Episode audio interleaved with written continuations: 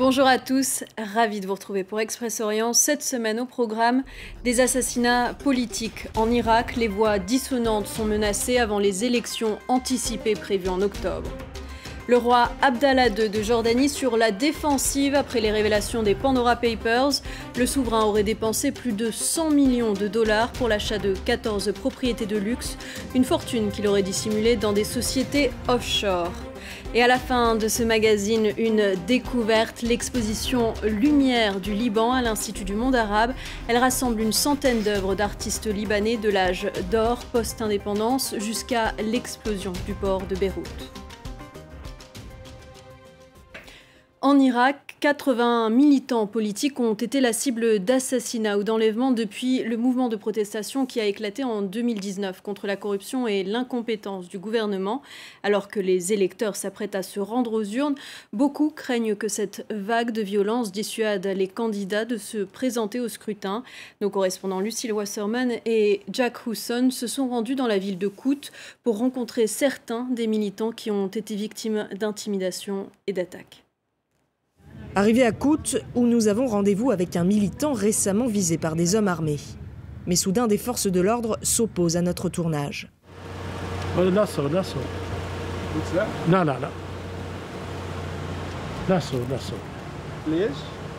La question des assassinats de militants est sensible en Irak, particulièrement pour ces policiers accusés de faire régner un climat d'impunité dans le pays.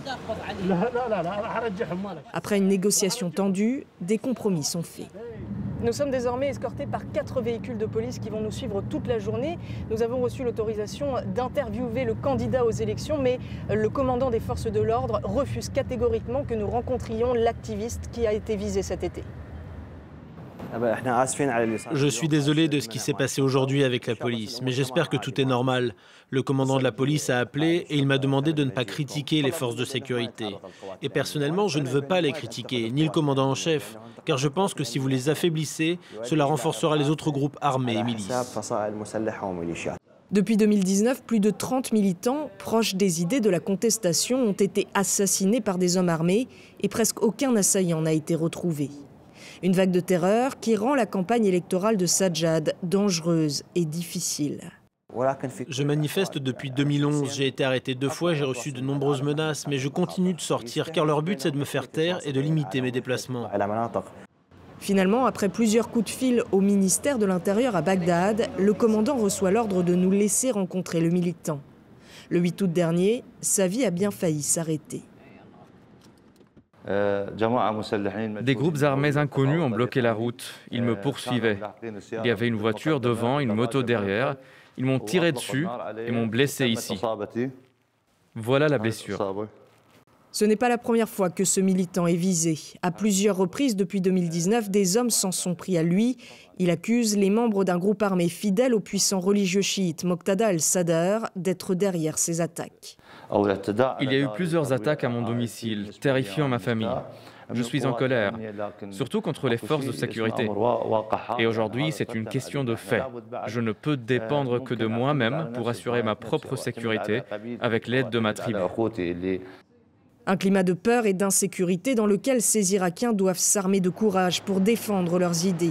Et avec une police trop faible pour les protéger, beaucoup ont depuis longtemps perdu l'amour de leur ville. À Amman, un vent de panique souffle sur le palais royal. Le roi Abdallah deux a été épinglé dans les Pandora Papers. Ces révélations sur la dissimulation d'avoirs dans des sociétés offshore par des dirigeants mondiaux. La couronne assure qu'il s'agit d'informations inexactes, déformées et exagérées. Les précisions d'Inès Olagaray. Plus de vingt ans de règne, avec l'Occident comme allié. Le roi Abdallah deux de Jordanie veut incarner la stabilité au Moyen-Orient.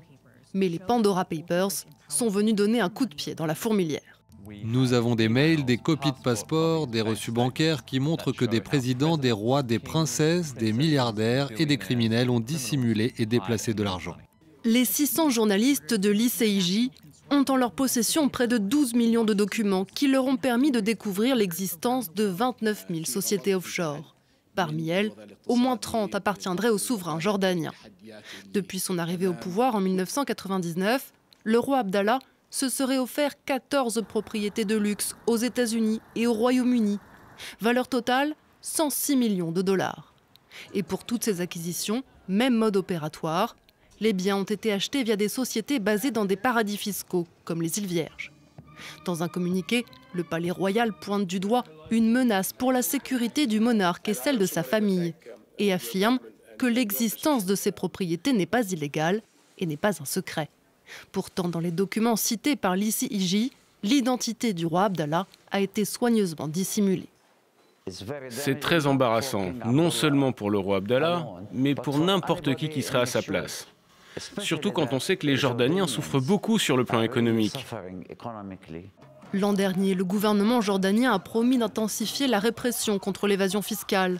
Et depuis plusieurs années, des manifestations secouent le pays pour protester contre le chômage, les mesures d'austérité et la hausse des impôts. Des impôts auxquels n'est pas soumis le roi Abdallah, comme le veut la loi jordanienne.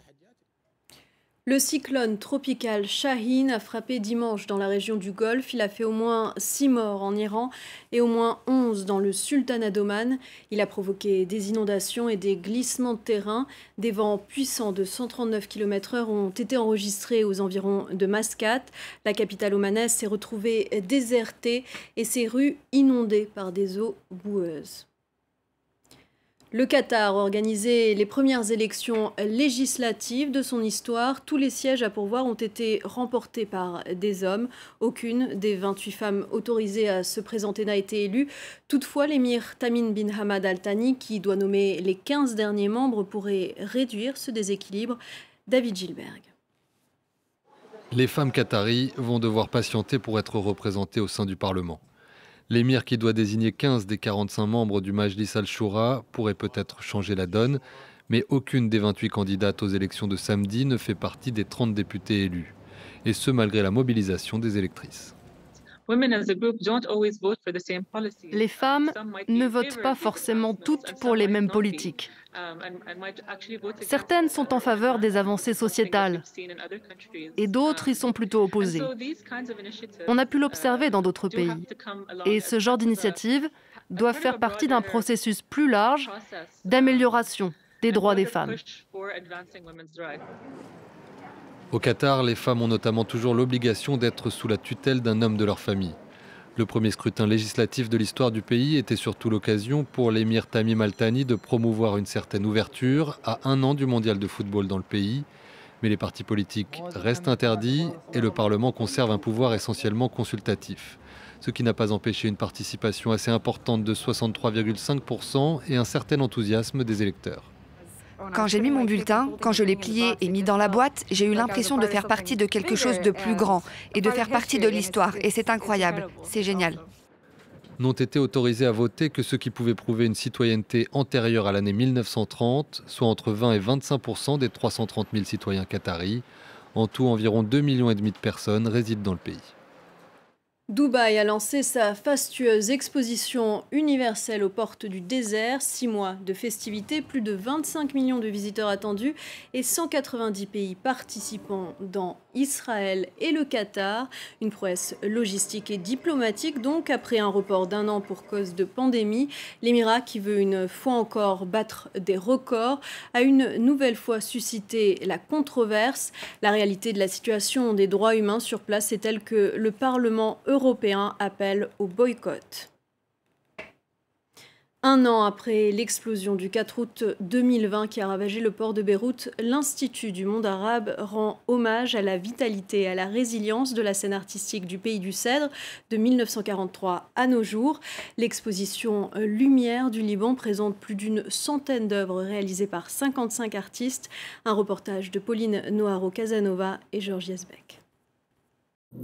Trois générations d'artistes du Liban et de sa diaspora exposées à Paris. Leurs œuvres revisitent le passé des lendemains de l'explosion de Beyrouth à l'été deux mille vingt, à l'âge d'or post-indépendance. Une histoire qui imprègne les travaux des artistes. Ça fait presque une décennie que j'essaye de mettre sur toile ou dans mon travail le portrait de la ville de Beyrouth.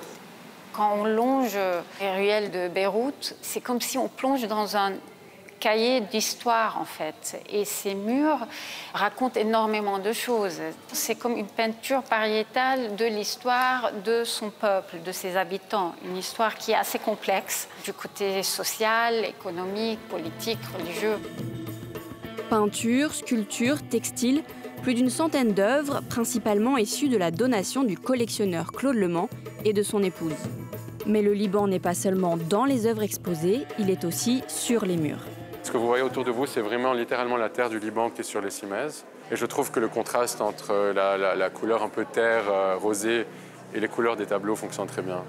J'ai beaucoup été inspiré par la terre, parce que le monde arabe, finalement, aujourd'hui, c'est vrai qu'il n'est pas très uni. Mais si la ligne conductrice, c'était vraiment la roche, la texture, la terre. Donc je me suis inspiré de ces tons-là pour créer cet espace.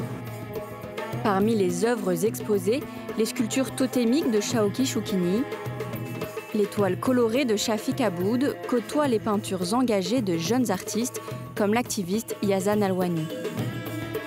Beyrouth a été une scène artistique très active depuis l'indépendance du pays en mille neuf cent quarante-trois, mais elle est restée en dépit de la guerre civile. C'est véritablement une histoire humaine. Ce n'est pas simplement une histoire de l'art pour l'art, c'est aussi une histoire d'humain. J'espère sincèrement que cette approche permettra de toucher autrement. Une histoire d'humain exposée sur les murs ocres de l'Institut du Monde Arabe jusqu'au premier janvier deux mille vingt-deux. C'est la fin d'Express Orient. Merci à toutes et à tous d'avoir été avec nous. À très vite sur France vingt-quatre.